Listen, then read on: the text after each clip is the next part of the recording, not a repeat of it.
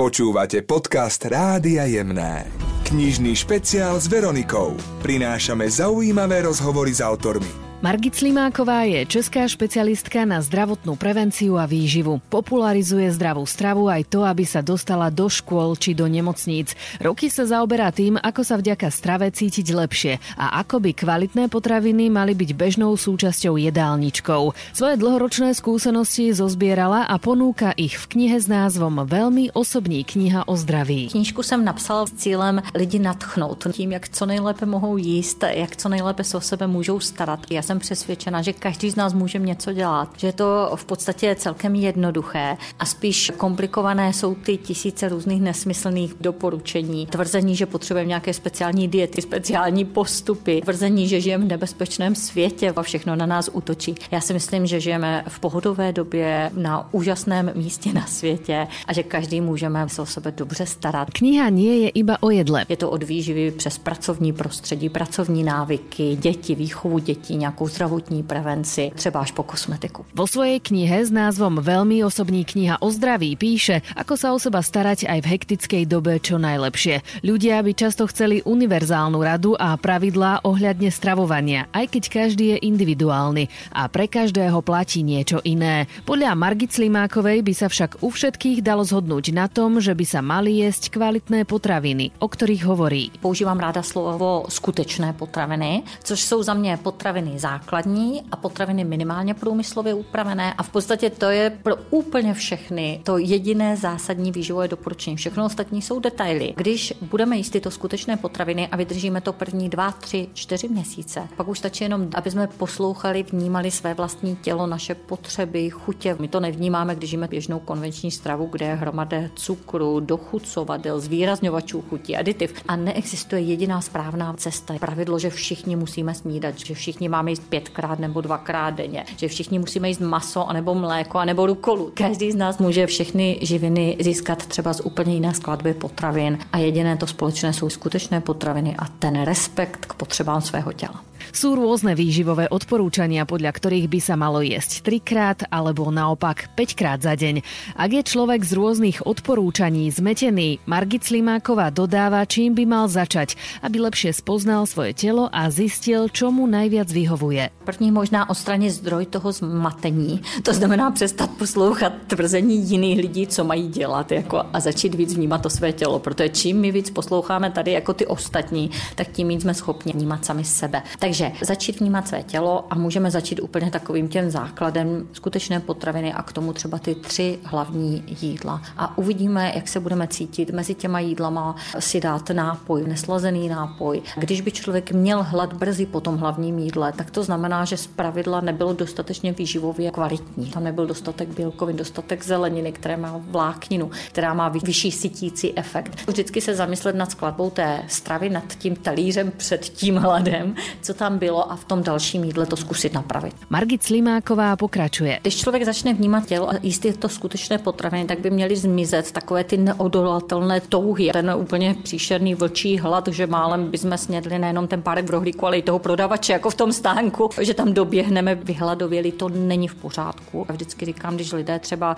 jsou v nějaké intenzivní práci a stěžují si, že přes ten den pojídají jenom hlouposti, oni čím víc hlouposti pojídají, tím víc unavení jsou, tím méně dobře se cítí dětí, tím méně výkonní jsou vlastně a zase to řeší jenom pojídáním těchto hloupostí, které na těch pár minut vytrhnou z toho. Ale z dlouhodobého hlediska tu situaci jenom zhoršují. Takže já vždycky říkám, v takovémto případě si radši dejte jenom nějakou kvalitní polévku. Je to lehce stravitelné, je to zelenina, je to výživné a bude vám to stačit, nějaké živiny vám to dodá a radši se nést, až budete víc v pohodě, až vlastně z toho největšího vypětí se dostanete a více v pohodě si dopřejte potom to kvalitní jídlo. O svojich dlhoročných skúsenostiach so stravou a výživou píše v knihe veľmi osobní kniha o zdraví. Ako sama hovorí, žiadny univerzálny recept nemá, no ponúka overené typy, ako bojovať proti únave či prejedaniu. Ak by mala vybrať jeden výživový omyl, ktorému by sa mali ľudia vyhýbať, čo by to bolo? Já si myslím, že výživový omyl je, že existuje jedna správná strava pro nás, pro všechny. Nějaký přesný podíl bílkoviny, tuky, cukry vyjádřený v porcích, v kaloriích, nějaká speciální dieta, anebo naopak, že potřebujeme dodržovat, já nevím, nějaké nesmyslné diety, které tvrdí skutečně hlouposti, tak tohle všechno je úplně zbytečné. Začalo sa obdobie pôstu. Sú rôzne názory na to, či je na istý čas vhodné úplné hľadovanie, alebo ako by sa k striedmosti v jedle malo pristupovať v dnešnej uponáhľanej dobe počas celého roka. Česká špecialistka na výživu a zdravý životný štýl k tejto téme hovorí. Já nejsem moc zastáncem hodně extrémních půstů dlouhodobých. Říkám, jestliže to člověk zvládne i mentálně v pořádku. Přirozenější se mi zdá takový ten přerušovaný půst, kdy my jenom na několik hodin posuneme třeba tu snídaní, nebudeme jít hned v sedm, jak stanem. Jestliže vstanem a necítíme úplný hlad, zkusme posunout snídaní třeba na devátou, na desátou, třeba si připravíme tu kaši do skleničky, vem si sebou do práce a tam si snězme, nebo skleničku s polévkou, kterou si tam přihřejeme a uvidíme, jak se budeme cítit. Vnímejme to své vlastní tělo. Takže takovéto půsty jako jsou naopak spíš terapeutické a prospěšné, ale takové to nějaké dlouhodobé extrémní hladovění to málo kdo zvládá a vyhovuje mu. A Margit Slimáková dodává. V podstatě to hladovění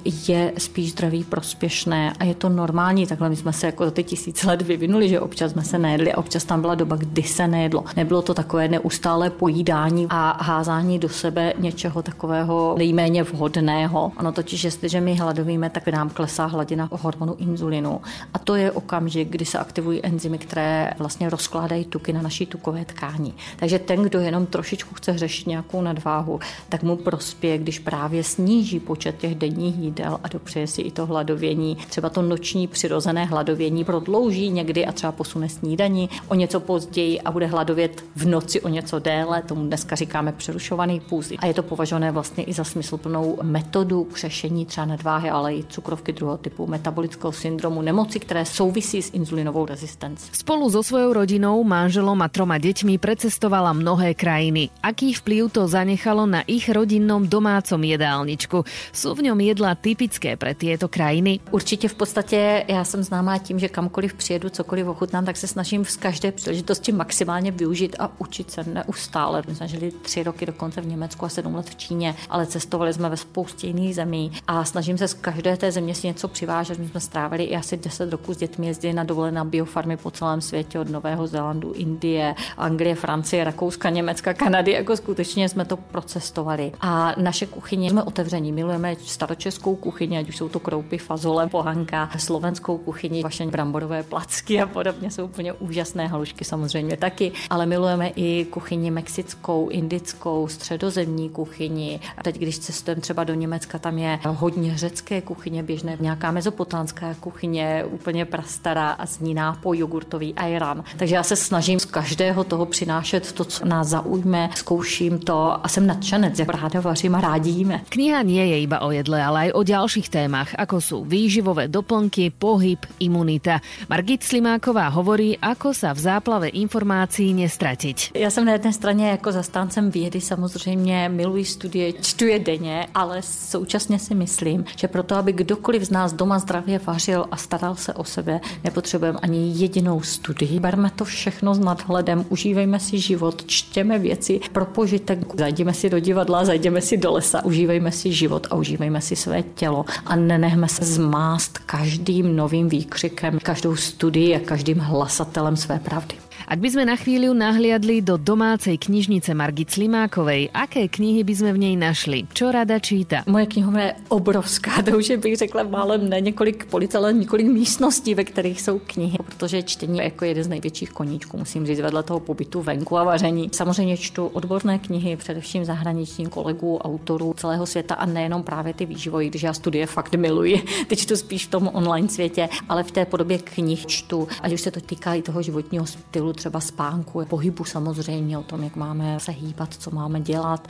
zahrady, jak co nejlépe pěstovat. To je taková velká oblast knihy o člověku, efektivitě práce, přednášení a podobně. To jsou věci, které mě zajímají. Většinou čtu tři knihy současně, jednu na papíře, jednu v čtečce a jednu poslouchám v autě. A co se týče těch oddechových knih, můj nejoblíbenější beletrie autor, bych řekla, je teď Slovák. Je to Dominik Dán. Margit Slimáková pracuje aj na tom, aby sa zlepšilo jedlo v školských jedálniach. Ako sa jej to darí a v čom vidí najväčšie výzvy. První dobrá zpráva je, že dneska už v podstatě není tam rozpor v té výživové stránce, že lidé, ať už jsem to já, nebo jsou to nějací kolegové z oficiálních organizací výživových, to, co je zdravá výživa, už začíná být schoda. Po těch letech šílených diet a protitukové hysterie a podobně, už začíná být schoda skutečné potraviny na prvním místě. Takže je to spíš otázka, jako aby byla ta odvaha jako odvážně zasáhnout do těch desítky let starých struktur, doporučení systému. A jsem založila Globopol Think Tank zdravotní prevence, zejména pro lékaře napříč republikou. Slovenské lékaře vítáme taky, kdyby měli zájem. Snažíme se neustále o výživu ve školách posouvat někam. Aktuálně zlepšení nemocniční stravy. Máme nějaký návrh, nápad, jak to dělat. To bola Margit Slimáková. Ak sa chcete inšpirovať jej knihou s názvom Veľmi osobní kniha o zdraví, dvaja z našich poslucháčov ju získajú aj s podpisom. Knižný špeciál s Veronikou a Pantarej.